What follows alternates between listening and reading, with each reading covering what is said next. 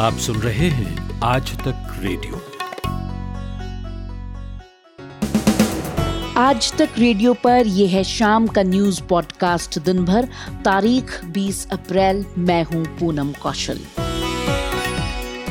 बीते 24 घंटों में कोरोना संक्रमण के 1500 से अधिक मामले। कल से एडिशनल कंफर्म केसेस देश में 1553 आए हैं।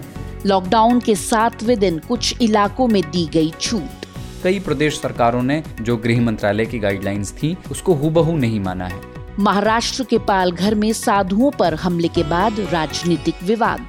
पुलिस क्या कर रही है? सरकार क्या कर रही है? किया ना? कर रहे हैं हमने किया। किसी को नहीं बख्शा और किसी को वही हम छोड़ेंगे नहीं। कार्यक्रम में आगे आपको सुनवाएँगे जर्मनी के तानाशाह एडोल्फ हिटलर की कहानी और आज का फैक्ट चेक भी। लेकिन सबसे पहले मुख्य समाचार।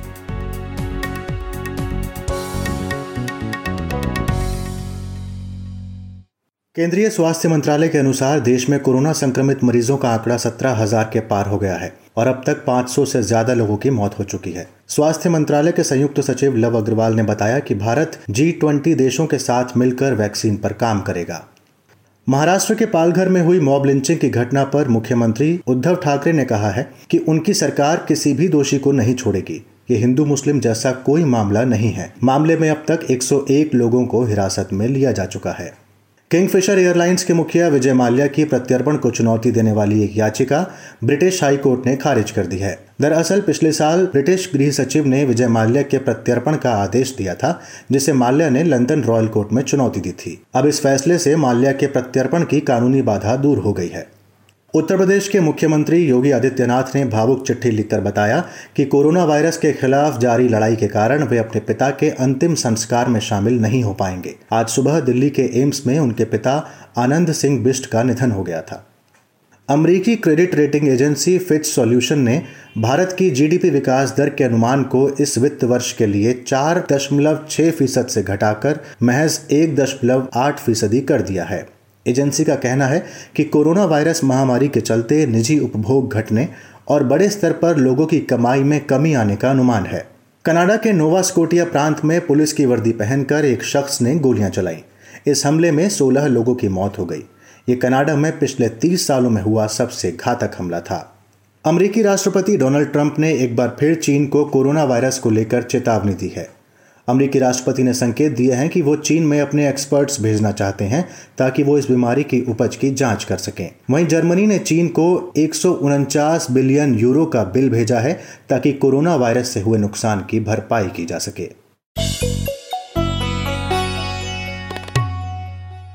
लॉकडाउन का आज 27वां दिन है। देश में अब कोरोना संक्रमण के करीब साढ़े सत्रह हज़ार मामले हैं। इनमें 500 से ज़्यादा लोगों की मौत हो चुकी है। गृह मंत्रालय ने कुछ शहरों में कोरोना संक्रमण की स्थिति पर चिंता जताई है। मंत्रालय के मुताबिक मुंबई, कोलकाता, जयपुर और इंदौर समेत 11 शहरों में संक्रमण की स्थिति गंभीर है। बीते 24 घंटों में कोरोना संक्रमण के एक नए मामले सामने आए हैं। ये अब तक एक दिन में आए सबसे ज़्यादा मामले हैं। सबसे ज़्यादा पाँच मामले महाराष्ट्र से आए। हमारे सहयोगी अमन गुप्ता ने दिन भर कोरोना से जुड़ी खबरों पर नज़र रखी। सुनिए उनकी रिपोर्ट। अब तक टोटल 2546 लोग क्योर हो चुके हैं। जो कि हमारी ओवरऑल क्योर परसेंटेज को 14.75 परसेंट तक लेके जाता है। कल से एडिशनल कंफर्म केसेस देश में 1553 आए हैं। Which takes the total number of confirmed cases in the country to 17,265 last 24 hours में 36 न्यू डेथ भी रिपोर्ट हुई हैं। ये थे स्वास्थ्य मंत्रालय के संयुक्त सचिव लव अग्रवाल जो देश में कोरोना से जुड़े ताज़ा मामलों की जानकारी दे रहे थे। अब तक देश के 27 राज्यों और सात केंद्र शासित प्रदेशों में कोरोना वायरस पैर पसार चुका है। सबसे अधिक प्रभावित महाराष्ट्र है। यहाँ अब तक 4,203 मामले सामने आ चुके हैं। इनमें से 223 लोगों की जान जा चुकी है जबकि 507 लोग ठीक हो चुके हैं। वहीं इसके पड़ोसी राज्य गोवा ने सख्ती से नियमों का पालन किया और देश का पहला कोरोना मुक्त राज्य बन गया है। स्वास्थ्य मंत्रालय के संयुक्त सचिव लव अग्रवाल ने बताया कि लॉकडाउन के चलते देश में संक्रमण के मामलों के दोगुने होने की दर में कमी आई है। उन्होंने आज की प्रेस कॉन्फ्रेंस में कई राज्यों के पिछले एक हफ़्ते का डेटा सामने रखा। इंडिया का डबलिंग रेट लॉकडाउन से पहले जो 3.4 था, अब वह इम्प्रूव होकर 7.5 हो चुका है। और इससे संबंधित और भी एक अच्छी न्यूज़ ये है कि अगर हम 19 अप्रैल तक का डेटा लें तो इस नेशनल एवरेज के तहत 18 स्टेट्स में नेशनल एवरेज से बेटर परफॉर्मेंस और बेटर इंप्रूवमेंट नोटिस किया गया है, जिसमें कि दिल्ली में डबलिंग रेट 8.5 डेज़ है, कर्नाटका में 9.2 डेज़ है, Telangana 9.4 days Andhra Pradesh 10.6 days Jammu Kashmir 11.5 days Punjab 13.1 days Chhattisgarh 13.3 days Tamil Nadu 14 days और बिहार 16.4 डेज़ ये जितने राज्य हैं, यहाँ पर 20 से कब, कम करीब डबलिंग रेट नोटिस किया गया। इसके साथ ही कुछ राज्यों में 20 से 30 के दिनों में भी डबलिंग रेट नोटिस किया गया, जो उनकी परफॉर्मेंस को दर्शाता है, जिसमें अंडमान, निकोबार 20.1 है, Haryana 21 days Himachal Pradesh 24.5 days Chandigarh 25.4 days Assam 25.8 days Uttarakhand 26.6 days Ladakh 26.6 days उधर देश की राजधानी दिल्ली कोरोना से प्रभावित होने के मामले में दूसरे नंबर पर है। यहाँ के मालवीय नगर इलाके में जिस पिज्जा बॉय के संक्रमित होने के बाद बहत्तर परिवारों को क्वारंटीन किया गया था, उन सभी का टेस्ट नेगेटिव निकला है। दिल्ली के स्वास्थ्य मंत्री सत्येंद्र जैन ने राज्य में ताज़ा मामलों की जानकारी दी है। दिल्ली में आज कुल मिलाकर 2003 पॉजिटिव केसेज हैं, जिसमें से 110 केसेज कल पॉजिटिव आए हैं और जो कल 110 आए हैं, उसमें टोटल जो टेस्ट किए गए थे, दो हज़ार चौवन टेस्टों की रिपोर्ट आई है, उसमें से वो पॉजिटिव आए हैं। और जितने, मैं आपको एक और चीज़ बता दूँ, जितने पेशेंट हैं, पचास साल से कम उम्र के, उसमें बारह लोग हैं, पचास से साठ के बीच में तीन सौ बीस हैं और साठ साल से ऊपर तीन सौ छियासी लोग हैं। साथ ही साथ जो डेथ हुई हैं, टोटल अभी तक फोर्टी हुई हैं। फोर्टी में से दस डेथ पचास साल से कम उम्र के लोग हैं। दस, पचास से साठ के बीच में और पच्चीस, साठ साल से ऊपर है। मध्य प्रदेश में इंदौर हॉटस्पॉट बना हुआ है। यहाँ चार कैदियों की रिपोर्ट कोरोना पॉजिटिव आई है। पिछले दिनों जेल में बंद सात बंदियों को इलाज के लिए इंदौर के एमवाई हॉस्पिटल में भर्ती कराया गया था। यहाँ जाँच हुई तो चार में कोरोना की पुष्टि हुई।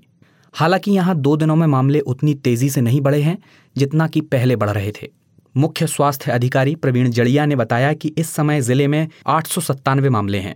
देखिए, अभी जो कल की रिपोर्ट आई है, उसमें सात मरीज़ इंदौर से पॉजिटिव आए हैं। इसके बाद इंदौर ज़िले का जो आंकड़ा है, वो 897 पर पहुँच गया है।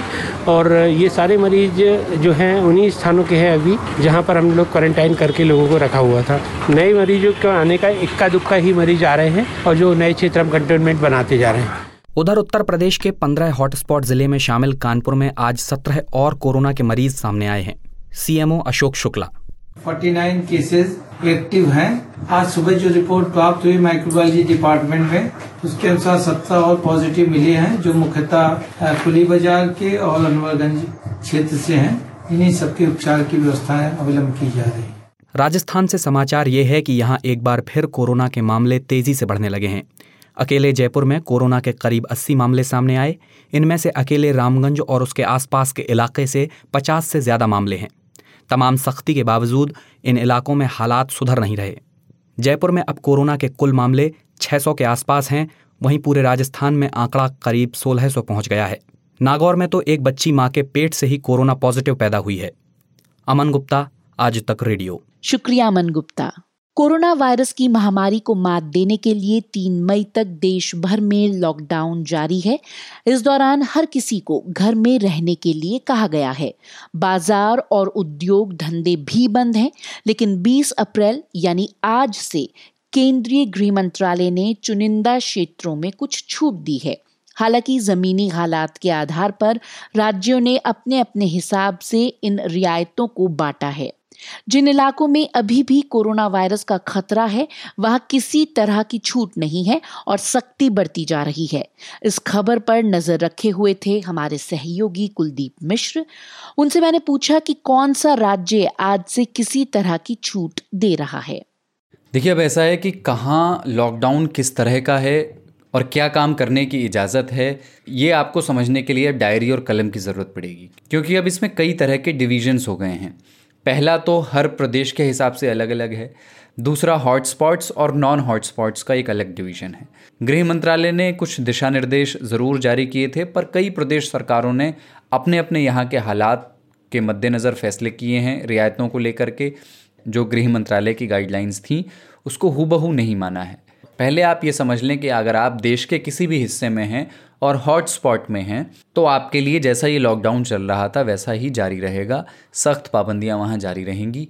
वे नई पाबंदियाँ जो आज, यानी 20 अप्रैल से लागू होनी थी, वो आपके यहाँ लागू नहीं हो रही हैं। तो एक ज़रूर आम लोगों में थोड़ा कन्फ्यूज़न है कि वे हॉट स्पॉट में हैं तो वो क्या दूध लेने बाहर जा सकते हैं? नहीं, क्योंकि डिलीवरी अभी उस तरह की हो नहीं रही है।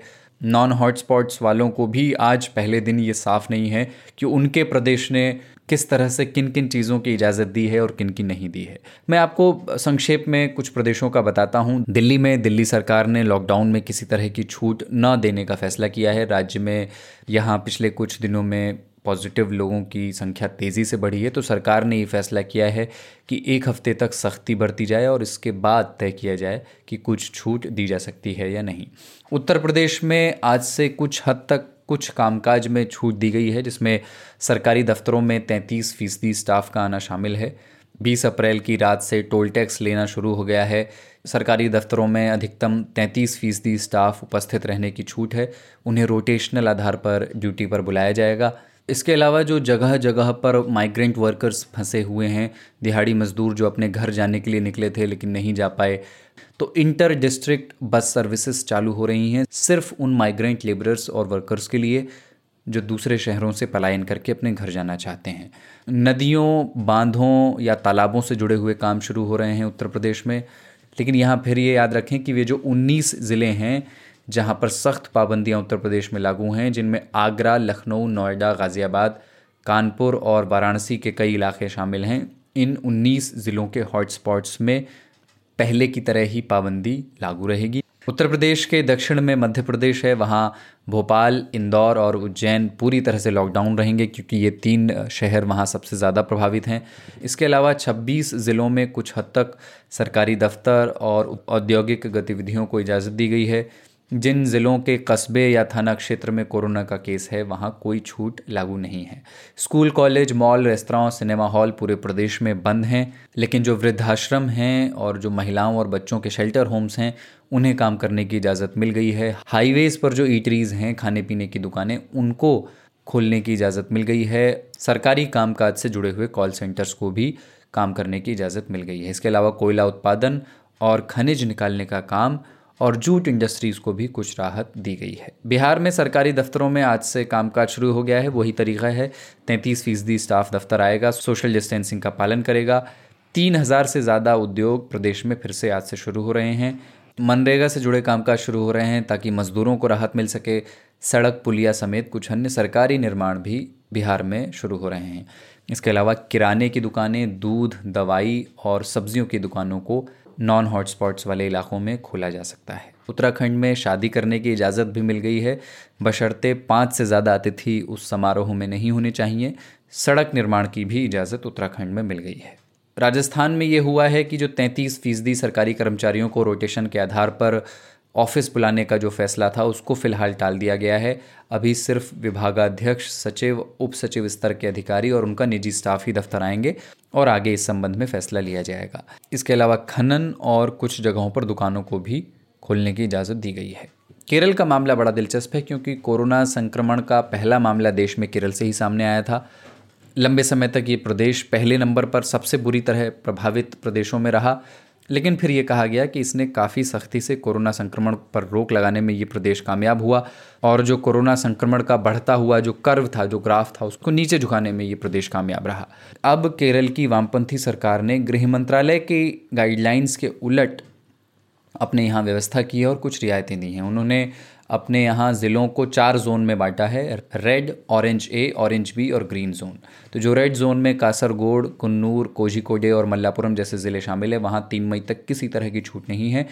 ऑरेंज ए में शामिल ज़िलों में 24 अप्रैल तक सख्त लॉकडाउन है. ऑरेंज बी में आयुष, किसानी, खेती, मछली पालन, इन क्षेत्रों में जुड़ी दुकानों और कामकाज में नियमानुसार छूट दी गई है. रेस्तरा में शाम सात बजे तक खाना खिलाने, रात आठ बजे तक पार्सल की डिलीवरी की छूट भी दी गई है। साथ ही निजी वाहनों को भी ऑड इवन के आधार पर वहाँ निकलने के लिए छूट दी गई है। महिलाओं के लिए ये ऑड इवन लागू नहीं है। ग्रीन जोन में प्राइवेट वाहनों के साथ ऑटो रिक्शा में भी छूट दी गई है, लेकिन सिर्फ़ दो सवारी बैठाने की छूट है। लेकिन गृह मंत्रालय को केरल सरकार का ये कदम रास नहीं आया है। गृह मंत्रालय ने एक चिट्ठी लिख करके जवाब मांगा है केरल सरकार से कि आपने गाइडलाइंस की अनदेखी क्यों की है? शुक्रिया कुलदीप मिश्र। कोरोना महामारी से जूझ रही सरकारी स्वास्थ्य सेवाओं के सामने एक और संकट खड़ा हो रहा है। दरअसल लॉकडाउन के दौरान कई निजी अस्पताल मरीजों को सरकारी अस्पतालों में रेफर कर रहे हैं। इसमें वो गर्भवती महिलाएँ भी शामिल हैं जो प्रेगनेंसी के शुरुआती महीनों में निजी डॉक्टर्स से सलाह ले रही थी, लेकिन अब डिलीवरी के वक्त उनकी डॉक्टर्स ने उनको सरकारी अस्पताल जाने के लिए कह दिया है। डॉक्टर ज्योति इंदौर के पीसी सेठी अस्पताल में महिला रोग विशेषज्ञ हैं। इन दिनों उनके पास ऐसी गर्भवती महिलाएँ बहुत आ रही हैं जो निजी डॉक्टर से इलाज करवा रही थीं। कर दिया। बोले कि हम नहीं ले रहे। हैं हमारे कोरोना वायरस के मरीज़ बहुत हैं। कहाँ पे गए थे आप? एम्बाई में। कितने बजे गए थे सुबह? अभी दोपहर में तीन दो बजे। दो बजे गए थे। वहाँ से क्या बोल के आपको यहाँ पहुँचा दिया? बोले यहाँ नहीं ले रहे हम। बोले इनका नॉर्मल है आप वहीं ले जाओ। कहाँ पर? को बोलो अब ये पीटी सिटी हार्ट फ़िल्टर अच्छा यहाँ पर बोल दिया? हाँ। कौन सा बच्चा है इसका? पहला। मैंने अब से कुछ देर पहले डॉक्टर ज्योति से बात की और यही पूछा कि इसकी वजह क्या है। उन्होंने बताया हमारे पास विगत एक माह से डिलीवरी के लिए प्राइवेट अस्पतालों से आने वाली प्रसूताओं की संख्या अचानक बहुत बढ़ गई है। अभी तक करीब 600 डिलीवरी एवं सिजेरियन हो चुके हैं, जबकि पूर्व में संख्या एक माह में 400 से साढ़े चार के बीच हुआ करती थी। कुछ प्राइवेट गायनेकोलॉजिस्ट के बुक्ड मरीज़ यह कहकर आ रहे हैं कि प्राइवेट अस्पताल कोरोना के कारण बंद है या मैडम फ़ोन नहीं उठा रही हैं। पूरे दिन में करीब 80 से 100 महिलाएँ सिटी अस्पताल पहुँच रही हैं, जो कि हाई रिस्क एरिया से भी होती हैं। अगर हम पिछले लॉकडाउन के दौरान इंदौर के विभिन्न सरकारी एवं प्राइवेट चिकित्सालयों में हुई डिलीवरी की संख्या की एनालिसिस करें तब स्वयं पता चल जाएगा कि किसने कि, किस किसने ज़िम्मेदारी से बचने की कोशिश की है। मेरा एक बहुत महत्वपूर्ण सुझाव है जिससे कि इंदौर में कम्युनिटी ट्रांसमिशन को रोकने में मदद मिल सकती है कि जिस तरह से येलो ग्रीन और रेड एरिया में विभिन्न अस्पताल चिन्हित किए गए हैं एक्सक्लूसिवली मैटरनिटी के लिए भी जो सस्पेक्टेड और हाई रिस्क एरिया हैं येलो कैटेगरी के दो तीन प्राइवेट हॉस्पिटल जो वेल इक्विप्ड हों, अधिग्रहित किए जाने चाहिए, जहाँ की प्रसूताओं का समुचित उपचार सरकारी एवं प्राइवेट दोनों स्त्री रोग विशेषज्ञों द्वारा बराबर भागीदारी से किया जा सके और मरीजों को अनावश्यक रूप से परेशान ना होना पड़े। शुक्रिया, डॉक्टर ज्योति। ये समस्या इंदौर तक ही सीमित नहीं है। देश के कई अन्य हिस्सों में भी निजी स्वास्थ्य सेवाएँ लचर स्थिति में हैं। दिल्ली के ही मेरे एक दोस्त की पत्नी के डॉक्टर ने उन्हें देखने से मना कर दिया है। किसी और डॉक्टर की सेवा वो ले नहीं सके हैं। बीते एक महीने से उनकी पत्नी को इलाज नहीं मिल सका है। अब बढ़ते हैं आगे। देश कोविड 19 की महामारी के संकट का सामना कर रहा है, लेकिन अब इस बीमारी को सांप्रदायिक रूप देने के प्रयासों ने एक नया संकट और खड़ा कर दिया है। खुद प्रधानमंत्री नरेंद्र मोदी ने दुनिया भर से आई शिकायतों के बाद ट्वीट करके एकता और भाईचारे का संदेश दिया है। पेश है नितिन ठाकुर की ये रिपोर्ट। कोविड 19 हमले से पहले नस्ल, मज़हब, रंग, जाति, पंथ, भाषा या सरहद नहीं देखता। इसलिए हमारी प्रतिक्रिया और आचरण में एकता और भाईचारे को प्रधानता दी जानी चाहिए। इस परिस्थिति में हम एक साथ हैं। ये ट्वीट है प्रधानमंत्री नरेंद्र मोदी का, जो उन्होंने कल किया। उनका यह बयान ऐसे वक्त में आया है जब कोरोना को कई जगहों पर सांप्रदायिक रंग देने की कोशिशें हुई हैं। 6 अप्रैल को ही विश्व स्वास्थ्य संगठन भारत को इस मामले में चेता चुका था। तब कोविड 19 इमरजेंसी टीम को लीड कर रहे माइक रॉयन ने तबलीग से जुड़े एक सवाल पर कहा था। कि जो देश रिलीजियस प्रोफाइलिंग यानी धर्म के आधार पर मरीजों की पहचान कर रहे हैं, वो ऐसा ना करें। तब तक भारत के स्वास्थ्य मंत्रालय के निजी सचिव लव अग्रवाल देश को कई बार बता चुके थे कि कोविड 19 के कुल मामलों में से कितने तबलीग से जुड़े हैं। इसी सिलसिले में सबसे ताज़ा प्रतिक्रिया सत्तावन देशों के संगठन ऑर्गेनाइजेशन ऑफ़ इस्लामिक कोऑपरेशन की तरफ़ से आई है। ट्वीट करते हुए संगठन ने इसराइल और भारत का नाम लिखा है। लिखा गया है कि कोविड 19 फैलाने का आरोप लगाकर मुसलमानों को बदनाम करने का जो इस्लामोफोबिक कैंपेन भारत में जारी है, उसकी संगठन निंदा करता है। भारत सरकार से अपील भी की गई है कि वो इस्लामोफोबिया को दूर करने का प्रयास करे। इसके अलावा संयुक्त अरब अमीरात की एक राजकुमारी हिंद अल कासिमी का भी ट्वीट सामने आया है। उन्होंने ट्विटर पर एक भारतीय को जवाब देते हुए लिखा। घृणा फैलाने वाली बातें नरसंहार की शुरुआत है। महात्मा गांधी ने एक बार कहा था, आँख के बदले आँख लेने से दुनिया अंधी हो जाएगी। हमें अपने खूनी इतिहास से सबक लेना चाहिए। हमें ये समझना होगा कि मौत से मौत पैदा होती है और प्यार से प्यार का जन्म होता है। समृद्धि की शुरुआत भी शांति से होती है। इससे पहले अंतर्राष्ट्रीय धार्मिक स्वतंत्रता पर अमेरिकी आयोग, यानी यूएससीआईआरएफ ने अहमदाबाद के एक अस्पताल में धर्म के आधार पर वार्ड बांटने को लेकर तीखी प्रतिक्रिया दर्ज कराई थी। हालाँकि विदेश मंत्रालय ने इस रिपोर्ट को सिरे से खारिज किया था। विदेश से ही नहीं, बल्कि देश के अंदर भी रिलीजियस प्रोफाइलिंग को लेकर आवाज़ें उठ रही हैं। दिल्ली हाईकोर्ट और तेलंगाना हाईकोर्ट में इस मामले को लेकर जनहित याचिका दायर होने की खबर है। सुप्रीम कोर्ट के रिटायर्ड जज मार्कंडे काटजू ने तबलीग को कोरोना का सुपर स्प्रेडर बताए जाने के खिलाफ लेख लिखा है।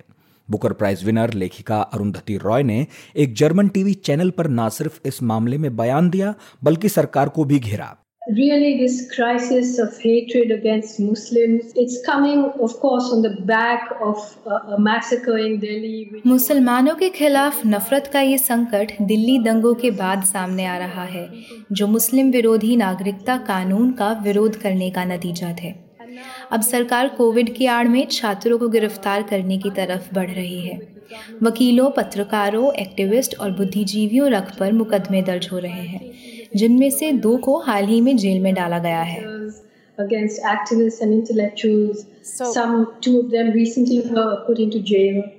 उनसे पहले विश्व प्रसिद्ध इतिहासकार युवाल नोआ हरारी ने भी संकट पर भारत को नसीहत दी थी I would urge people to uh, react not with hatred but with solidarity मैं लोगों से अपील करना चाहूँगा कि घृणा नहीं बल्कि एकता का प्रदर्शन करें। न सिर्फ़ दूसरे देशों के साथ बल्कि विशेष तौर पर भारत में विभिन्न समुदायों के साथ मैं कुछ घटनाएँ सुनकर वाकई फिक्रमंद हूँ कि कुछ लोग महामारी के लिए मुस्लिम अल्पसंख्यकों को जिम्मेदार ठहरा रहे हैं। वो यहाँ तक कह रहे हैं कि ये जानबूझकर किया गया आतंकी कृत्य है जो कि पूरी तरह बकवास बात है। ये बहुत खतरनाक है। दरअसल सोशल मीडिया पर वायरल कुछ वीडियोस और कई नेताओं के विवादित बयानों ने इस समस्या को और बढ़ा दिया है। लेकिन खुद प्रधानमंत्री ने अब इसका संज्ञान लेकर ट्वीट किया है। उम्मीद की जा रही है कि इसके बाद देश में फैला भ्रम किसी हद तक कम ज़रूर होगा। नितिन ठाकुर, आज तक रेडियो। शुक्रिया नितिन ठाकुर। देश के सुप्रसिद्ध रेडियो प्रसारक अमीन सयानी ने भी देश में सांप्रदायिक एकता बनाए रखने की अपील की है। आज तक रेडियो की पॉडकास्ट श्रृंखला ज़िंदगी लॉकडाउन के छठे भाग में हिस्सा लेते हुए अमीन सयानी ने कहा कि कोरोना को हराने के लिए पहले सांप्रदायिक एकता और सौहार्द का परिचय देना होगा। बहनों और भाइयों, मैं आपका बड़ा पुराना रेडियो दोस्त अमीन सयानी। लेकिन मैं कुछ जरा दुखी होकर बोल रहा हूँ, क्योंकि आजकल सारी दुनिया पर कोरोना वायरस का जो तूफ़ान आया है और उसकी वजह से हर तरफ़ जो लॉकडाउन की तकलीफें चल पड़ी हैं, उनसे यूँ लगता है कि शायद ऊपर वाले ने सारी दुनिया पर कयामत जारी करने की तैयारियाँ शुरू कर दी होंगी। मगर फिर सोचता हूँ कि नहीं कोरोना वायरस प्रकोप अगर इतने जोरों में आया है तो उसका मुकाबला करने, उसे रोकने के लिए लॉकडाउन का आना भी ज़रूरी था और उसके लिए सारी जनता का सरकार से मिलकर लॉकडाउन की बंदिशों पर ज़ोर देना भी ज़रूरी था। खैर, बहन और भाइयों, इस विषय पर इस प्रोग्राम में कई लोग बहुत कुछ कह चुके हैं, इसलिए मैं सिर्फ़ उन तकलीफों का ज़िक्र करूँगा जो इस लॉकडाउन की वजह से मैं सह रहा हूँ। मगर ये काम सब साथ मिलकर कामयाबी के साथ करने के लिए एक और चीज़ बहुत ही ज़रूरी है भाई, और वो है सभी धर्मों के लोगों में एकता, दोस्ती और सहयोग। अगर आप सभी धर्मों की मजहबी किताबों की जानकारी हासिल करेंगे तो आपको पता चलेगा कि हर धर्म की किताब में कहीं ना कहीं ये ज़रूर कहा गया है कि सबका भगवान, अल्लाह, गॉड एक ही है। और हम सब अपने अपने धर्म के मुताबिक उस एक भगवान की पूजा करते हैं। इस महान सत्य की आपको सिर्फ़ दो मिसालें मैं दे रहा हूँ। एक तो संस्कृत की मशहूर कहावत जो है, वो सुधई व कुटुम्बकम, यानी सारा संसार एक परिवार। और कुरान शरीफ में अल्लाह की तारीफ़ शुरू करते हुए कहा जाता है कि अल्हम्दुलिल्लाह रब्बुल आलमीन यानी तारीफ़ उस खुदा की जो सारे आलम, सारी सृष्टि का खुदा है, सिर्फ़ मुसलमानों का नहीं। और इसी तरह हम सब लोग, सभी धर्मों के लोग, अगर एक साथ होकर हर काम को अंजाम दें तो भाई बहुत सारी चीज़ें सुलझ सकती हैं। हम सब, यानी हिंदू, मुस्लिम, सिख, ईसाई बौद्ध, जैन, यहूदी, पारसी, हरिजन सब साथ मिलकर इस शटडाउन में एक दूसरे की मदद करें। तो सारा देश सिर्फ़ कोरोना वायरस ही नहीं, हर आफत का मुकाबला कामयाबी के साथ कर पाएगा। तो बस, बहनों और भाइयों, एकता और सहयोग का यही संदेश देते हुए आपका रेडियो साथी अमीन सायानी अपनी आज की बात खत्म कर रहा है। नमस्ते। आदाब, वणकम, सत अकाल और गुड बाय। ज़िंदगी लॉकडाउन की हमारी विशेष श्रृंखला का ये छोटा सा अंश था। इस एपिसोड और बाकी के एपिसोड सुनने के लिए आप आए हमारी वेबसाइट आज तक डॉट कॉम स्लैश पॉडकास्ट पर। और अब बात दुनिया की। दुनिया भर में इस समय कोरोना वायरस संक्रमण के 24 लाख के करीब मामले हैं और अब तक एक लाख पैंसठ हज़ार से अधिक लोगों की मौत हो चुकी है। सबसे ज़्यादा प्रभावित अमेरिका के न्यूयॉर्क में अब नए मामलों की तादाद कम हो रही है। वहीं दुनिया के कई देश लॉकडाउन से उबरने का प्रयास कर रहे हैं। जर्मनी में अब छोटी दुकानों को खुलने की अनुमति दे दी गई है। इसी बीच ब्रिटेन में मरीजों पर प्लाज्मा थेरेपी ट्राई की जा रही है। कोरोना को लेकर दुनिया भर में और क्या चल रहा है, बता रही हैं हमारी सहयोगी सुप्रीत। दुनिया महामारी कोरोना वायरस संक्रमण के दौर से गुजर रही है और कोरोना से मरने वालों की संख्या में रोज बढ़ोतरी हो रही है। दुनिया भर में कोरोना वायरस से संक्रमित होने वालों की संख्या 24 लाख के पार हो गई है और अब तक एक लाख पैंसठ हज़ार से ज़्यादा लोगों की मौत हुई है। रविवार को अमेरिका में मरने वालों की संख्या चालीस हज़ार के पार चली गई है और संक्रमित लोगों की कुल संख्या सात लाख के पार। संक्रमण के बढ़ते मामलों के बीच अमरीकी राष्ट्रपति डोनाल्ड ट्रंप और कई राज्यों के गवर्नरों के बीच तनाव बढ़ता जा रहा है। ट्रंप ने एक प्रेस वार्ता में कई रिपोर्टरों पर क्रोध ज़ाहिर करते हुए कहा कि गवर्नर लॉकडाउन की पाबंदियों को लेकर बहुत ज़्यादा सख्त हो गए हैं। रविवार को अनुमानित रूप से 2500 लोगों ने वॉशिंगटन राज्य कैपिटल ओलंपिया में डेमोक्रेटिक गवर्नर जे इंसली के घर पर रहने के आदेश का विरोध किया।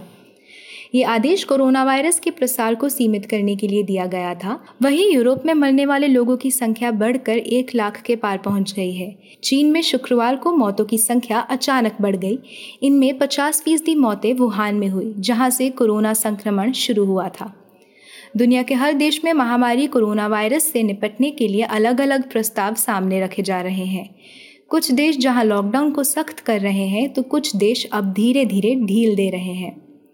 ईरान के राष्ट्रपति हसन रूहानी ने रविवार को ऐलान किया कि कोरोना वायरस संक्रमण के मद्देनज़र कैदियों की छुट्टियाँ एक महीने के लिए बढ़ाई जाएँगी। ईरान में हिरासत में रखे गए एक लाख लोगों को रिहा किया जा चुका है। बीते कुछ हफ्तों में जर्मनी में भी पहली बार प्रतिबंधों में ढील दी जा रही है। देश ने कोरोना वायरस के नए संक्रमणों की तादाद को कम कर दिया है और पिछले सप्ताह कहा था कि वायरस अस्थायी रूप से नियंत्रण में था। छोटी दुकानें बुक शॉप गैरेज और साइकिल स्टोर को अपने दरवाजे खोलने की अनुमति दी जा रही है। स्कूल बड़े पैमाने पर बंद रहेंगे, लेकिन इस गर्मी में स्नातक होने वाली कक्षाएँ धीरे धीरे फिर से शुरू होंगी। अन्य सभी लॉकडाउन उपाय जगह में रहेंगे। आधिकारिक आंकड़ों के अनुसार जर्मनी ने सोमवार को पिछले दिनों के लिए 1700 से ज़्यादा नए मामले दर्ज किए जबकि कोविड 19 से जुड़ी मौतों की संख्या 4,404 हो गई है। भारत कोरोना वायरस को देश में नियंत्रण करने के साथ अन्य देशों की मदद में भी जुटा हुआ है। भारत सरकार ने अफ़गानिस्तान को सत्तर हज़ार पैरासीटामोल गोलियाँ और तीन लाख हाइड्रोक्सी क्लोरोक्विन की गोलियाँ भारतीय एम्बेसी में सौंपी हैं। फ्रांस के स्वास्थ्य मंत्री ओलिवियर वेरान ने गंभीर रूप से बीमार रोगियों के इलाज के लिए फ्रांस को दवाओं के निर्यात की अनुमति देने के लिए भारत को धन्यवाद किया है। शुक्रवार को डॉक्टर हर्षवर्धन के साथ उनकी लंबी चर्चा कोरोना वायरस पर हुई थी। अमेरिका जैसे देश में ये दवा कोरोना वायरस के मरीजों को दी जा रही है और सहायक भी साबित हो रही है। इसी वजह से इसकी मांग और बढ़ गई है। शुक्रिया सुप्रीत। जब से कोरोना वायरस सामने आया है, अमेरिका और चीन एक दूसरे पर आरोप प्रत्यारोप लगाते रहे हैं। अमेरिका ने तो कई बार ये तक कहा है कि वायरस चीन की लैब में तैयार हुआ है। वहीं चीन आरोपों को खारिज करता रहा है। इसी बीच अब अमेरिका ने अपने जांचकर्ता चीन भेजने की मांग की है, जिससे नया विवाद खड़ा हो गया है। अमेरिका और चीन के बीच चल रही इस रस्सा कशी को समझने के लिए मैंने बात की हमारे वरिष्ठ सहयोगी परवेज आलम से। और सबसे पहले यही पूछा कि राष्ट्रपति ट्रंप चीन पर कभी नरम नज़र आते हैं, कभी गरम? उनकी ताज़ा धमकी को किस रूप में देखा जाए? अमेरिकी प्रेसिडेंट चीन पर तरह तरह के इल्ज़ाम लगा रहे हैं और ये इल्ज़ाम का सिलसिला दो मार्च से शुरू हो गया था, जब अमेरिका ने चीन से आने जाने वाली फ़्लाइट्स पर पाबंदी लगाई थी। लेकिन कुछ और पाबंदियाँ जो लगानी चाहिए थी, वो नहीं लगी थी और ये वजह है कि एक बड़ी तादाद में चीन से बहुत सारे अमेरिकी दूसरे रास्तों से किसी न किसी तरह से वापस अमेरिका में पहुँच गए थे। खैर, ये तो एक कहानी है, जिसको उनके आलोचक इस बात के रूप में पेश करते हैं कि इनको बहुत सारी बातों का होश ही नहीं था। यानी प्रेसिडेंट ट्रंप जो हैं, उन्होंने वक्त पर सही फैसले नहीं किए थे। खैर, इन सारी आलोचनाओं के बीच अमेरिकी राष्ट्रपति अब चीन को इस तरह की धमकी दे रहे हैं कि चीन ने जो भी सूचना की, साझेदारी की है पिछले दो तीन महीने में अमेरिका के साथ या डब्ल्यूएचओ के साथ तो फिर अमेरिका को इस बात का हक है कि वो अपनी छानबीन करे और अगर छानबीन के दौरान पता लग जाता है कि वाकई चीन ने ऐसा किया है तो फिर बकौल ट्रंप उसके कंसिक्वेंसेस होंगे। मतलब ये कि उसके कुछ नतीजे निकलेंगे। और कूटनीतिक भाषा में नतीजे का मतलब ये होता है कि अमेरिका चीन के खिलाफ कई तरह की कार्रवाई कर सकता है। अब ये कई तरह की कार्रवाई की डिटेल में जाने का फ़िलहाल तो वक्त नहीं है, लेकिन किसी न किसी शक्ल में इसको एक बदले की कार्रवाई के रूप में भी देखा जाएगा। ये खासी गंभीर चेतावनी है। और उसकी वजह यह है कि अमेरिका में प्रेसिडेंट ट्रंप ही नहीं है, बल्कि जो विदेश सचिव हैं माइक पॉम्पियो उन्होंने भी इसी तरह की पहले भी बातें कही हैं और उनको भी छोड़िए जो एक वेस्टर्न पूरा अलायंस है यूरोप में, और भी जगहों से कुछ इस तरह की आवाज़ें उठती हैं, जैसे मिसाल के तौर पर जर्मनी है, या फ्रांस है, या ब्रिटेन है। इन जगहों से भी इस तरह की बातें निकल कर आई हैं। अमेरिका के हाँ में हाँ मिलाने वाली कि अगर चीन ने इन्फॉर्मेशन को छिपाया है, या कोरोना से संबंधित जानकारी को गलत सलत तरीके से पेश किया है तो चीन से सवाल जवाब किए जाएँगे। चीन पर इल्ज़ाम लगाने का सिलसिला इसलिए भी बढ़ गया है क्योंकि ज़्यादातर पश्चिमी देशों में, ज़्यादातर लोकतांत्रिक देशों में जनता और अखबार, मीडिया अपने नेतृत्व पर गंभीर प्रश्न उठा रहे हैं। अमेरिका में पिछले एक डेढ़ महीने में खोजबीन की पत्रकारिता में इस कदर जान आई है और ये बात साबित की जा रही है बार बार कि अमेरिका ने वक्त रहते हुए कार्रवाई नहीं की। और ख़ास तौर पर प्रेसिडेंट ट्रंप जो हैं, वो जनवरी में, फरवरी में बहुत कुछ कदम उठा सकते थे, लेकिन वो कदम उन्होंने नहीं उठाए। परवेज, ये तो अमेरिका की बात हुई, लेकिन चीन में किस तरह की प्रतिक्रिया है? क्या वो अमेरिका के साथ सहयोग करेगा? जी, पूनम, ये बहुत ही दिलचस्प सवाल है। पहली बात तो यह है कि चीन ने कोरोना के संबंध में जो भी जानकारी है, उसको अंतर्राष्ट्रीय बरादरी के साथ साझा करने में बहुत ही कंजूसी से काम लिया है। और इसके अलावा कहीं ना कहीं बहुत सारी बातों को छिपाया भी है। अब आप ये देख लीजिए कि पिछले तीन चार दिन पहले चीन ने अचानक ये खबर दी कि वुहान में जो लोग मरे थे, वो तादाद कम थी, गलत थी, और उसमें पचास प्रतिशत का इजाफा कर दिया गया। और कारण ये बताया गया कि जो स्टैटिस्टिक्स है जो जोड़ तोड़ के मामले हैं, उनमें कहीं कोई खामी रह गई थी, बहुत सारी मौतें जो हैं रिपोर्ट नहीं की गई थी, और अब कुछ डिटेल्स पता लग रही हैं तो इसलिए उनको जोड़ा जा रहा है। तो चीन में भी इस बात का खौफ है कि आज नहीं तो कल ज़बरदस्त छानबीन होगी। इसके अलावा संयुक्त राष्ट्र और डब्ल्यूएचओ के लोग भी छानबीन करेंगे और बहुत सारी बातें जानना चाहेंगे।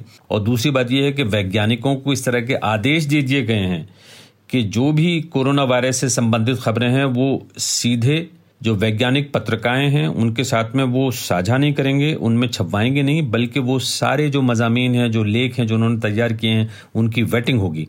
यानी सरकार की एक संस्था है जो पहले उन लेखों को बारीकी से देखेगी और फिर ये फैसला करेगी कि वो छपेंगे, नहीं छपेंगे।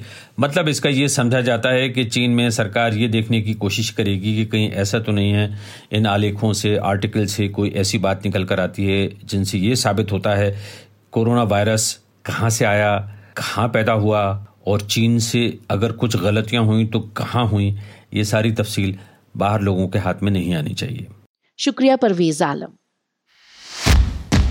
जब भारत में शाम के साढ़े सात बजे तशरीफ़ लाइए हमारी वेबसाइट आज तक डॉट इन पर और सुनिए पूरे एक घंटे आज तक रेडियो पर खबरों का विशेष कार्यक्रम दिन भर। आप सुन रहे हैं आज तक रेडियो आपके साथ मैं हूँ पूनम कौशल। बीते 24 घंटों में आपने अपने सोशल मीडिया पर एक दर्दनाक वीडियो शायद कई बार देखा हो। जान बचाने की गुहार लगाते भगवाधारी संत, उनसे हाथ छुड़ाते पुलिसकर्मी और लाठी डंडे लेकर दौड़ती वहशी भीड़। कानून व्यवस्था पर गंभीर सवाल खड़े करने वाली ये दर्दनाक घटना महाराष्ट्र के पालघर में हुई है। भीड़ के हाथों तीन बेगुनाह लोगों की मौत पर अब सियासत भी शुरू हो गई है। बीजेपी से लेकर संत समाज तक सभी एक सुर में मुख्यमंत्री उद्धव ठाकरे को घेर रहे हैं।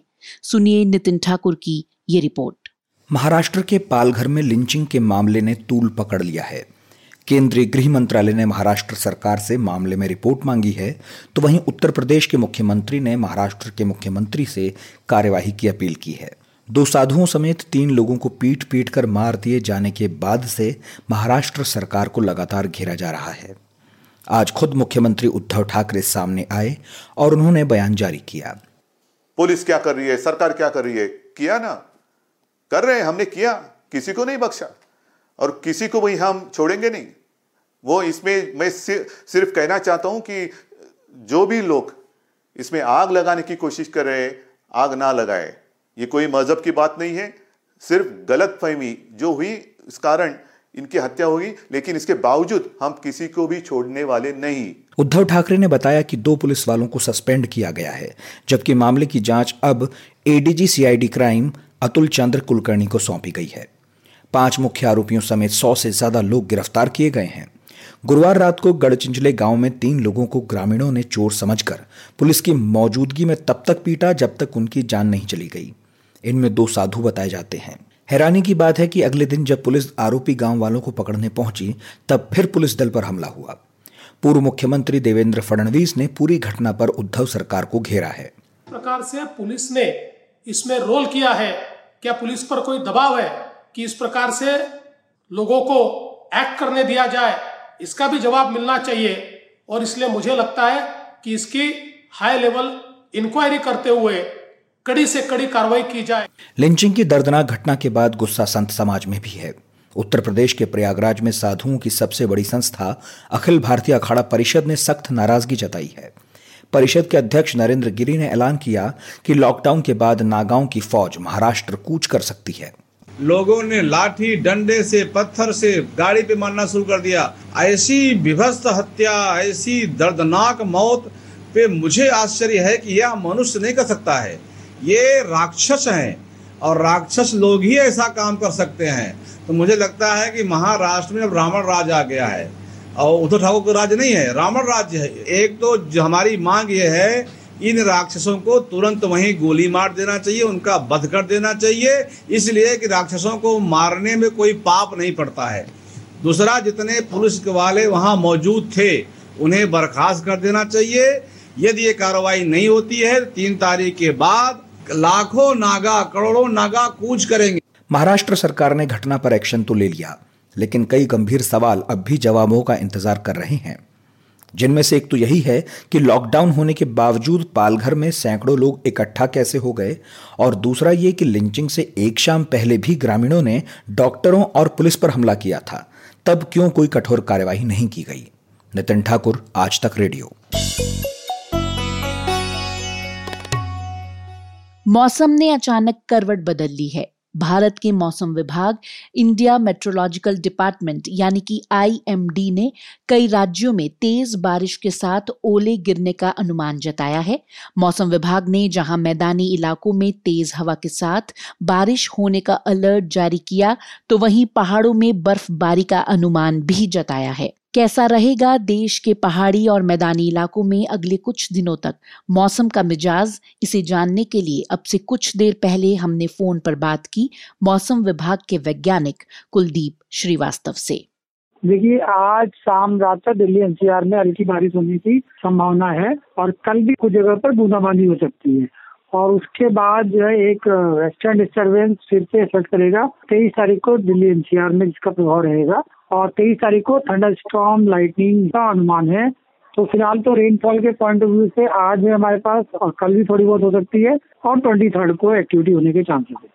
देश में अगर आप फ़िलहाल तो जो नॉर्थ ईस्ट इंडिया की बात करेंगे तो एक वेस्टर्न डिस्टर्बेंस जो चली रहा है, उसके चलते अभी हमारे पास जम्मू, कश्मीर, हिमाचल प्रदेश और जो उत्तराखंड के एरिया है, वहाँ पर हमारे पास अभी फ़िलहाल हल्की से मॉडरेट रेनफॉल होगी आज और कल में। और ऊपर जो ऊंचाई वाले इलाके हैं, वहाँ पर बर्फबारी भी होगी। और जो मैदानी इलाके हैं, जैसे पंजाब, हरियाणा, यहाँ पर आज हेल स्टॉम होने के भी चांसेस हैं। स्पेशली पंजाब में कई जगहों पर और हरियाणा के जो नॉर्दर्न पार्ट जो चंडीगढ़ में है, वहाँ पर होगा। तो राजस्थान और उत्तर प्रदेश की बात करते हैं तो यहाँ पर मुख्यतः हल्की बारिश होने के ही चांसेस हैं, और जो कि आज और कल होंगे और तेईस तारीख को।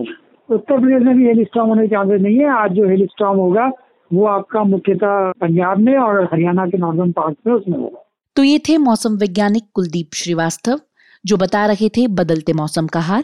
इस बदलते मौसम ने कोरोना की मार झेल रहे किसानों की मुश्किलें और ज़्यादा बढ़ा दी हैं। पहले कटाई में देरी और अब खेतों में खड़ी फ़सल के ऊपर बुरे मौसम की मार। क्या असर होगा इस बदलते मौसम का फ़सलों पर? पूछा हमारे सहयोगी ऋतुराज ने S G T B Khalsa college के प्रिंसिपल और agriculture expert doctor Jasvinder Singh से। अभी जो मौसम में तब्दीली हुई है, जिससे कि बारिश का माहौल बना हुआ है पूरे नॉर्दर्न इंडिया में, बदकिस्मती ये है कि इस किस्म का मौसम से किसान को तो नुकसान होता ही है। बाकी भी जो हमारी देहात की जो इकोनॉमी है, अर्थव्यवस्था, वो पूरी बिगड़ जाती है। अब जो हाड़ी की फ़सल है, जिसे हम रेबी क्रॉप कहते हैं, वो हाड़ी की फ़सल बिल्कुल पकी हुई गेहूँ की फॉर्म में, खेतों में खड़ी है। सरसों भी अभी उखाड़ी जाती है और सरसों को कूट के जो है उसके बीज निकाल के या फ्रेशिंग करके उसका मार्केट में उसको बेचने के लिए लेके आते हैं। तो एज इट इज़ जो है वो कोरोना वायरस की वजह से एक तो कटाई थोड़ी लेट हो गई थी और गवर्नमेंट की तरफ़ से ये ये अपील भी थी किसानों को कि फ़सल की कटाई थोड़ी लेट की जाए। तो ऐसे हालात जो कि एक तरफ़ से तो नेचर की तरफ़ से बारिश का माहौल बना हुआ है और दूसरी तरफ़ जिसको हमने थिन आउट किया है कि जो बाज़ार में फ़सल बिकने के लिए आए, वो धीरे धीरे करके आए। तो इसकी वजह से स्पेशली जो सीमांत और छोटे किसान हैं, उनको ज़्यादा नुकसान होने के चांसेस हैं, क्योंकि उनके पास उसको स्टोर करने का, चाहे उनके पास बिल्कुल ही कम मार्केटेबल सरप्लस जैसे मार्केट में बेचने के लिए फ़सल होती है, पर वो कहीं उसको स्टोर नहीं कर पाएँगे। और मार्केट में भी नमी की वजह से जब आड़तिया है या प्रोक्योरमेंट एजेंसी है, उसको नहीं उठाती तो किसान को इस चीज़ का नुकसान होता है। मेरी ये अपील है सरकार को कि अगर हमने इसको स्टैगर्ड प्रोक्योरमेंट करनी है, इसको थोड़ा सा थिन आउट करना है, पंद्रह दिनों में नहीं, अगर हम इसको डेढ़ महीने में प्रोक्योर करना चाहते हैं तो किसानों को कुछ इंसेंटिवाइज किया जाए, उनको कुछ प्रोत्साहन दिए जाए, जैसे कि जो किसान बाद में फ़सल बेचेंगे, उनकी प्रोक्योरमेंट की कीमत थोड़ी ज़्यादा हो, क्योंकि उनको दो तरीकों से हम कंपनसेट कर सकते हैं। एक तो अगर अपने पास अगर रिटेंशन करते हैं क्रॉप का तो उसकी मॉइस्चर काफ़ी कम हो जाएगी। और दूसरा ये कि जो उनको रखने की लागत है, वो चाहे कहीं भी रखें, वो जो कॉस्ट है रिटेंशन की, वो किसान उसको अपने पास रख सकता है। और दूसरा ये कि कई बार आज की डेट पे अगर बारिश का मौसम है तो मॉइस्चर थोड़ा सा कई बार ज़्यादा भी हो जाता है तो प्रोक्योरमेंट एजेंसी ऐसा ना करें कि उस किसान की डेयरी जो है वो मंडी से उठाए ही नहीं। उस आरटीए के पास अगर लग रहे थे, और दो दिन के बाद उसको कह देंगे वापस दीजिए, ये बहुत गलत बात होगी। अगर थोड़ा बहुत मॉइस्चर में वेरिएशन है भी उसके कंटेंट में तो वो प्रोक्योरमेंट एजेंसीज को इतना कंपनसेट करने की ज़रूरत है किसानों को कि जब वो लेंगे तो इतनी ज़्यादा कटौती ना लगाएँ, और मॉइस्चर अगर थोड़ा बहुत है भी है तो उसकी प्रोक्योरमेंट वो ज़रूर करें सर एक छोटा सा सवाल है बहुत आम लोगों को समझ में नहीं आता कि बारिश से कितना नुकसान होता है और ओले जो पड़ते हैं उससे कितना नुकसान होता है। देखिए अगर फ़सल खड़ी है खेत में तो अगर बारिश पड़ती है तो पकी हुई फ़सल का तना टूट सकता है वो गिर सकती है मगर उसको फिर भी हम मैनुअल लेबर लगा के कलेक्ट कर सकते हैं। मगर अगर ओले पड़ते हैं, या अगर हेल स्टॉम बहुत स्ट्रांग होता है तो उससे वो पूरे का पूरा दाना ही और नीचे ज़मीन के मिट्टी में ही दस जाता है। और उसकी नमी काफ़ी देर तक रहती है, जिसका नुकसान किसानों को बहुत ज़्यादा होता है। और उस केस में तो उन खेतों की गिरदावरी होनी चाहिए और गवर्नमेंट को इस वायरस के चलते हुए कुछ ना कुछ कंपनसेटरी मैकेनिज्म ज़रूर सोचना चाहिए। शुक्रिया डॉक्टर जसविंदर सिंह जी। भारत में मुसलमानों के बड़े मजहबी नेताओं और विद्वानों ने रमज़ान के महीने के लिए अपने दिशा निर्देश जारी करते हुए कहा कि सभी मुसलमान घर में रहकर रोजा रखें और इबादत करें। मस्जिदों का रुख ना करें, कोरोना से बचने के लिए भीड़ से दूर रहें और लॉकडाउन का पालन करें। अधिक जानकारी दे रहे हैं परवेज आलम। रमज़ान का महीना, जिसे अरबी में रमदान लिखा जाता है, लेकिन उर्दू और फारसी में इसे हमेशा रमज़ान लिखा गया।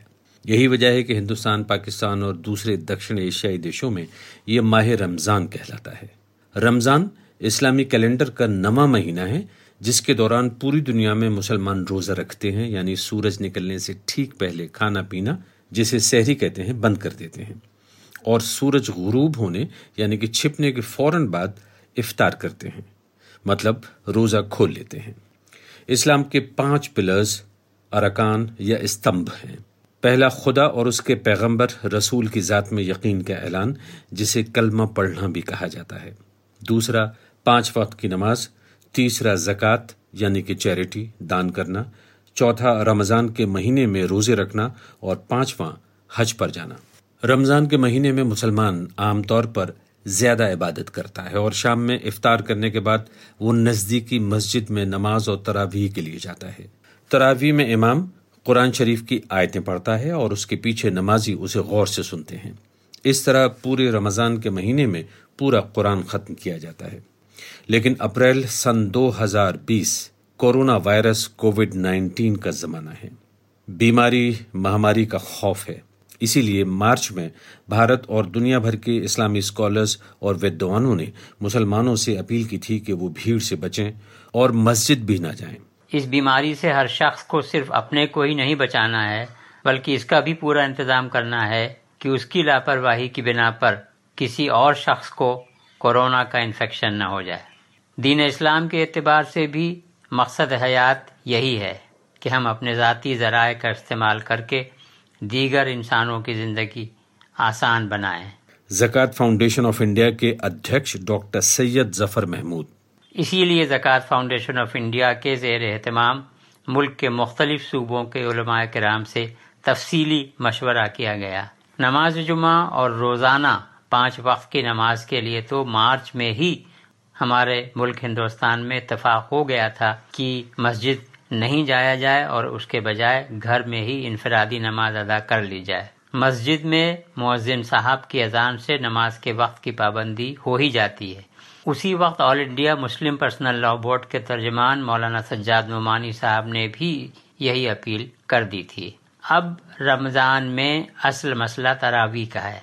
मुल्क दुनिया में रिवाज है कि रमज़ान के दौरान तरावी बाजमात होती है और उसके दौरान पूरा कुरान करीम सुनने का मुबारक मौका हासिल हो जाता है। लेकिन कोरोना वायरस की वजह से इसमें भी इस दफ़ा तब्दीली करनी होगी। अलीगढ़ मुस्लिम यूनिवर्सिटी के शोबा दीनियात के प्रोफेसर सऊद आलम कासमी साहब ने बताया है कि हुजूर अकदस अलैहि वसल्लम ने भी तरावी इनफरादी अदा की थी। बाद में पुलत के हज़रत मौलाना कलीम सिद्दीकी साहब दाम बरकातहम से भी ज़िक्र आया और दारुसलाम पंजाब के जनाब तारिक उमैर उस्मानी साहब मगरबी बंगाल के मौलाना अबू तालिब रहमानी साहब, कर्नाटक के मौलाना मकसूद इमरान रशादी साहब व दीगर साहिबान ने भी इससे इतफाक़ किया है। लिहाजा हम सबने मिल के ज़क़़त फाउंडेशन ऑफ़ इंडिया के प्लेटफॉर्म से मिलत इस्लामिया हिंद से अपील की और हम कर रहे हैं अभी इसको कि रमज़ान के दौरान मैं तरावी हर इबादत घर में इनफरादी तौर पर ही अदा की जाए। अल्लाह करे, इस मूजी वायरस से इंसानियत को जल्द निजात मिले। आमीन। जक़ात फाउंडेशन ऑफ़ इंडिया के चेयरमैन डॉक्टर सैयद ज़फ़र महमूद। चाँद देखकर रमज़ान का महीना शुरू होगा और फिर पूरे महीने रोज़े रखने के बाद एक बार फिर चाँद देखा जाएगा। इस बार ये ईद का चाँद होगा। और मुमकिन है तेईस मई को ईद का ऐलान हो। और मुमकिन है तब तक कोरोना वायरस का असर भी कम हो जाए। लेकिन ये भी मुमकिन है कि शायद हमारी याददाश्त में ये पहली ईद हो जिसमें गले ना मिलकर ईद मुबारक दी जाए। दूर से लेकिन दिल से। शुक्रिया परवेज आलम। और अब सुनते हैं देश की बड़ी खबरें नेशनल राउंड अप में। केंद्रीय स्वास्थ्य मंत्रालय के अनुसार देश में कोरोना संक्रमित मरीजों का आंकड़ा सत्रह हज़ार के पार हो गया है और अब तक 500 से ज़्यादा लोगों की मौत हो चुकी है। स्वास्थ्य मंत्रालय के संयुक्त सचिव लव अग्रवाल ने बताया कि भारत जी ट्वेंटी देशों के साथ मिलकर वैक्सीन पर काम करेगा। भारत में गोवा के बाद मणिपुर ऐसा दूसरा राज्य है जो कोरोना से मुक्त हो गया है। इन दोनों राज्यों में कोरोना का अब एक भी मरीज़ नहीं है। इसके अलावा पिछले चौदह दिनों में तेईस राज्यों के उनसठ जिलों में एक भी केस सामने नहीं आया है।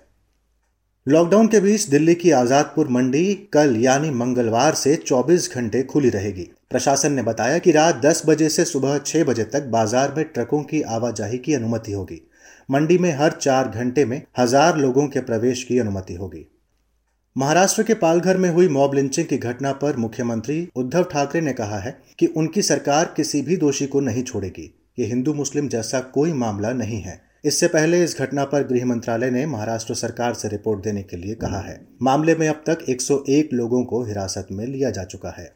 उत्तर प्रदेश के मुख्यमंत्री योगी आदित्यनाथ ने भावुक चिट्ठी लिखकर बताया कि कोरोना वायरस के खिलाफ जारी लड़ाई के कारण वे अपने पिता के अंतिम संस्कार में शामिल नहीं हो पाएँगे। आज सुबह दिल्ली के एम्स में उनके पिता आनंद सिंह बिष्ट का निधन हो गया था।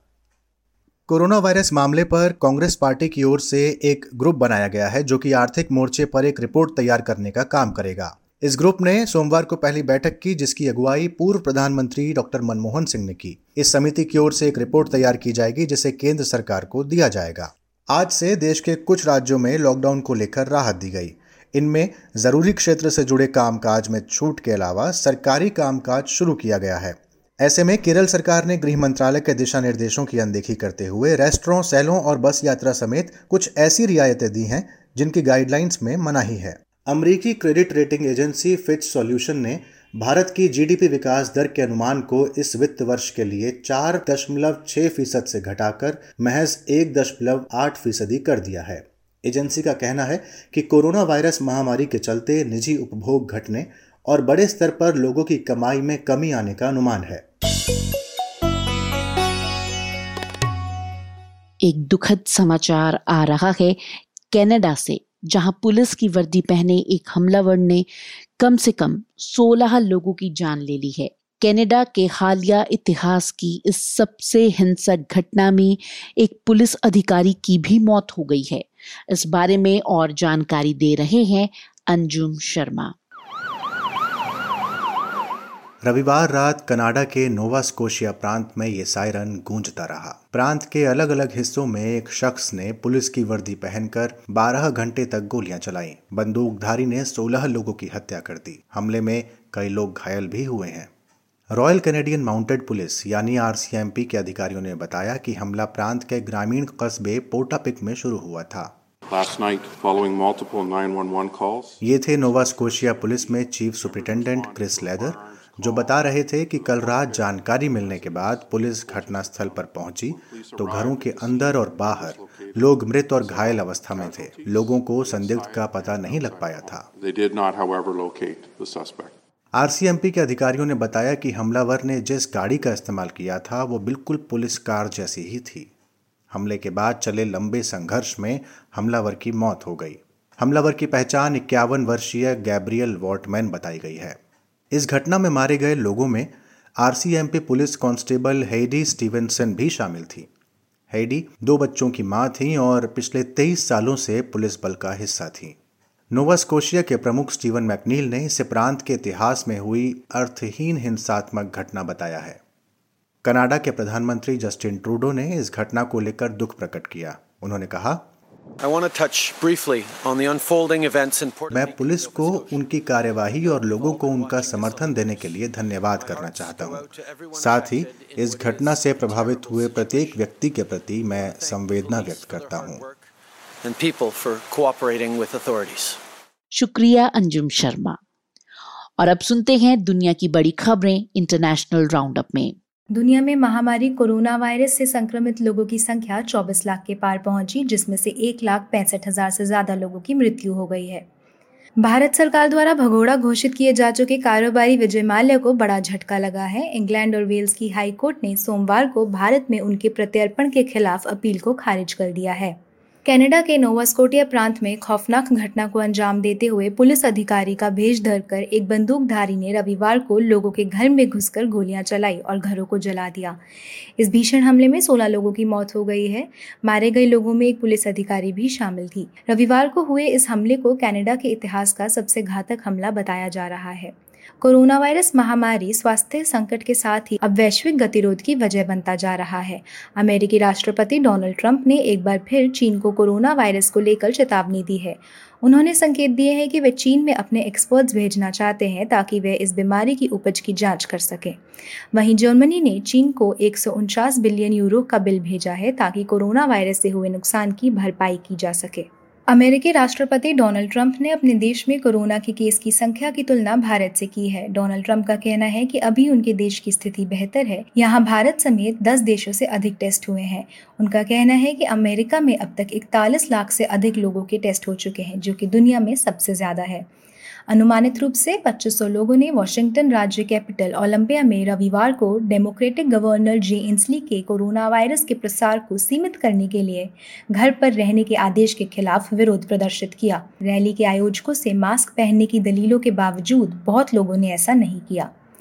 कोरोना के विरुद्ध विश्वव्यापी जंग में अग्रिम भूमिका अदा करने के लिए संयुक्त राष्ट्र ने भारत की पीठ थपथपाई है। यूएन चीफ अंटोनियो गुटेरेस के प्रवक्ता स्टीफन दुजारिक ने हाल ही में कहा, कोरोना वायरस के विरुद्ध इस जंग में महासचिव एकजुटता का आह्वान करते हैं और इसका मतलब ये है कि जो भी देश अन्य देशों की मदद करने की स्थिति में है, उन्हें ऐसा करना चाहिए। जो भी देश ऐसा कर रहे हैं, उन देशों को हम धन्यवाद करते हैं। संयुक्त राष्ट्र का ये बयान तब आया जब कोरोना से लड़ने में कारगर दवा हाइड्रोक्सी क्लोरोक्वीन को भारत दुनिया के 55 देशों को देने की प्रक्रिया में है। सबसे क्रूर तानाशाह के नाम से मशहूर अडोल्फ हिटलर का जन्म आज ही के दिन अठारह सौ नवासी में हुआ था। ये उनका 131वां जन्मदिन था। द्वितीय विश्व युद्ध के लिए अगर किसी को जिम्मेदार माना जाता है तो वो हिटलर ही हैं। मानव इतिहास के इस सबसे विनाशकारी युद्ध में करोड़ों लोगों की जान गई थी। इसके अलावा 60 लाख यहूदियों की बेरहमी से हत्या कर दी गई थी, जिसमें न बच्चे बख्शे गए, न बूढ़े। हिटलर ने जुल्म की हर हद को पार कर दिया था। आज ज्ञान ध्यान में सुनिए हिटलर के जीवन से जुड़ा एक दिलचस्प किस्सा अमन गुप्ता से। Meine Arbeit für richtig hältst. Ob du glaubst, dass ich fleißig gewesen ये आवाज़ है जर्मन तानाशाह एडोल्फ हिटलर की। उसकी क्रूरता के किस्सों का इतिहास गवाह है। लोगों की हत्या उसके लिए खेल था। लेकिन उसी हिटलर जिससे दुनिया खौफ खाती थी अपने आखिरी समय में उसने बुजदिली से मौत को गले लगा लिया था। खुद को गोली मारकर उसने आत्महत्या कर ली थी। इससे भी दिलचस्प बात यह है कि हिटलर को मरने के बाद अपनी लाश की भी चिंता थी। ईसाई होने के बाद भी वो चाहता था कि उसका शरीर दफनाया नहीं, बल्कि जला दिया जाए। उसे डर था कि उसकी लाश को कब्र से खोद कर निकाल लिया जाएगा और उसकी लाश पर लोग अपना गुस्सा उतारेंगे। उसी तरह जैसे इटली में मुसोलनी को सरेआम फांसी पर लटकाया गया था, हिटलर नहीं चाहता था कि उसका भी वैसा ही हश्र हो, इसलिए मरने के बाद वो जल जाना चाहता था। वो 30 अप्रैल 1945 का दिन था।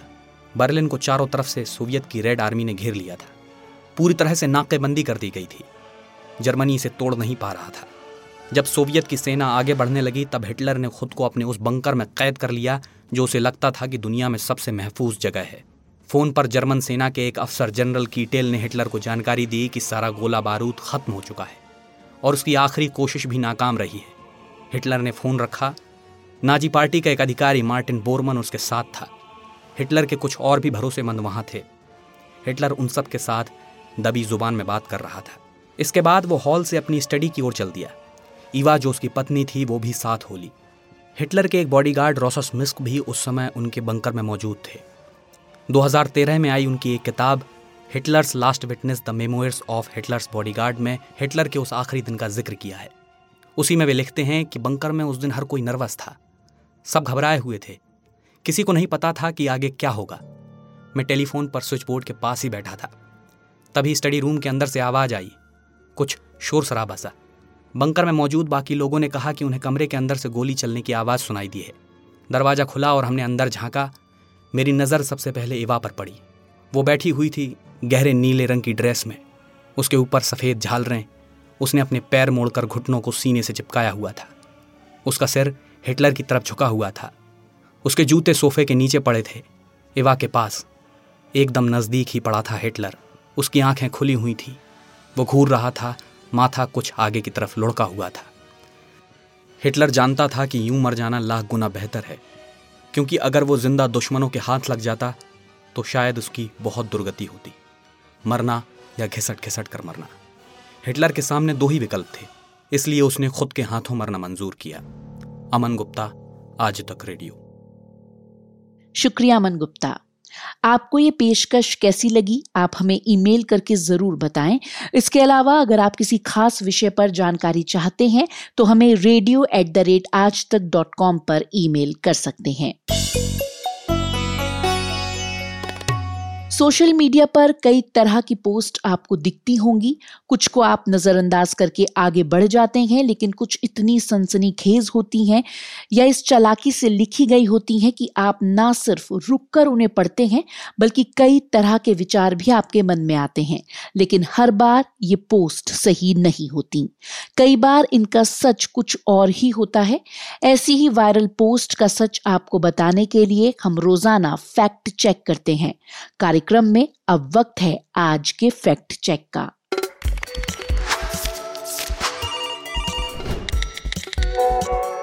Fact check. नमस्कार मैं हूँ Balakrishna editor fact check India Today group. आज हम आपको ऐसी खबरों के बारे में बताने जा रहे हैं जिसको लेकर सोशल मीडिया पर काफ़ी अटकलबाजी चल रही है। बहुत से लोग लॉकडाउन में तमाम परेशानियों से ज़्यादा इस बात को लेकर परेशान है कि शराब की दुकानें कब खुलेंगी। और इसी को लेकर एक सोशल मीडिया पर पोस्ट वायरल हो रहा है, जिसमें शराब की कुछ दुकानों का बाकायदा लिस्ट जारी करके, जिसमें कि उनका फ़ोन नंबर भी है, उनका एड्रेस भी दिया गया है, और ये कहा गया है कि दिल्ली में ये 36 शराब की दुकानें 20 अप्रैल से खुलने वाली हैं, और इन 36 दुकानों को सरकार ने खोलने की परमिशन दी है। इस लिस्ट को लोग खूब शेयर कर रहे हैं, क्योंकि कुछ लोग ऐसे होंगे शायद जिन्हों, जिन्हें इस बात का बहुत इंतज़ार हो कि लॉकडाउन खुले तो शराब की दुकानें खुले। लेकिन हम आपको ये बताना चाहते हैं कि ये जो लिस्ट जारी हुई है, ये बिल्कुल फर्जी है। इसका सच्चाई से कोई लेना देना नहीं है। छत्तीस दुकानों की जो लिस्ट सोशल मीडिया पर चल रही है, वो सभी शराब की दुकानें ज़रूर हैं, लाइसेंसी दुकानें हैं। लेकिन इस लिस्ट में शामिल कुछ दुकानदारों से जब हमने फ़ोन करके पूछा, उसके बारे में पता किया तो उन्होंने भी इस बात को बताया कि ऐसी कोई जानकारी, ऐसा कोई आदेश उनके पास नहीं आया है कि वो अपनी दुकानें खोल सकते हैं। उन्होंने कहा कि किसी ने शरारत की है। शराब की दुकानों की लिस्ट निकाल करके अपने आप ही उसको वायरल कर दिया है, जिसका सच्चाई से कोई लेना देना नहीं है। केजरीवाल सरकार जो है दिल्ली की, उसने भी ये साफ़ किया है और गृह मंत्रालय ने भी कहा है कि तीन मई तक जब तक लॉकडाउन है, तब तक शराब की दुकानें बंद रहेंगी। इसीलिए आप इस लिस्ट के चक्कर में बिल्कुल ना पड़ें। और ये उम्मीद बिल्कुल ना करें कि दिल्ली में 20 अप्रैल के बाद शराब की दुकानें खुलने जा रही हैं। आज के दिन भर में बस इतना ही। चलते चलते मुख्य समाचार एक बार फिर। महाराष्ट्र के पालघर में हुई मॉब लिंचिंग की घटना पर मुख्यमंत्री उद्धव ठाकरे ने कहा है कि उनकी सरकार किसी भी दोषी को नहीं छोड़ेगी। ये हिंदू मुस्लिम जैसा कोई मामला नहीं है। मामले में अब तक 101 लोगों को हिरासत में लिया जा चुका है। किंगफिशर एयरलाइंस के मुखिया विजय माल्या की प्रत्यर्पण को चुनौती देने वाली एक याचिका ब्रिटिश हाई कोर्ट ने खारिज कर दी है। दरअसल, पिछले साल ब्रिटिश गृह सचिव ने विजय माल्या के प्रत्यर्पण का आदेश दिया था, जिसे माल्या ने लंदन रॉयल कोर्ट में चुनौती दी थी। अब इस फैसले से माल्या के प्रत्यर्पण की कानूनी बाधा दूर हो गई है। उत्तर प्रदेश के मुख्यमंत्री योगी आदित्यनाथ ने भावुक चिट्ठी लिखकर बताया कि कोरोना वायरस के खिलाफ जारी लड़ाई के कारण वे अपने पिता के अंतिम संस्कार में शामिल नहीं हो पाएँगे। आज सुबह दिल्ली के एम्स में उनके पिता आनंद सिंह बिष्ट का निधन हो गया था। अमरीकी credit rating agency Fitch solution ने भारत की जीडीपी विकास दर के अनुमान को इस वित्त वर्ष के लिए चार दशमलव छह फ़ीसद से घटाकर महज एक दशमलव आठ फ़ीसदी कर दिया है। एजेंसी का कहना है कि कोरोना वायरस महामारी के चलते निजी उपभोग घटने और बड़े स्तर पर लोगों की कमाई में कमी आने का अनुमान है। और अब वक्त है आपसे विदा लेने का। आज सोमवार है, सप्ताह का पहला दिन। देश के कई हिस्सों में सरकारी दफ्तर अब खुल रहे हैं। लॉकडाउन में फंसी ज़िंदगी वापस पटरी पर लौटने की कोशिश कर रही है। लेकिन कई हिस्सों में अभी भी सख्त लॉकडाउन जारी है। कोरोना महामारी के खिलाफ इस लड़ाई में हम एकजुट रहकर और सरकार के दिशा निर्देशों का पालन करके ही जीत सकते हैं। अपने आप को अपडेट रखने और अधिक जानकारी हासिल करने के लिए हमारी वेबसाइट पर किसी भी वक्त आप आ सकते हैं। यहाँ आपको मिलेंगे चुनिंदा विश्लेषण और देश दुनिया की जानकारी समेटे हुए पॉडकास्ट। हम तक पहुँचने के लिए बस आपको गूगल से कहना है, आज तक रेडियो पॉडकास्ट। या हमारी वेबसाइट आज तक डॉट कॉम पर ऊपर कोने में दाई तरफ़ रेडियो के बटन पर क्लिक करना है। अपनी बात हम तक पहुँचाने के लिए रेडियो एट द रेट आज तक डॉट कॉम पर ईमेल कीजिए। अब मुझे यानी कि पूनम कौशल को दीजिए इजाज़त। नमस्कार।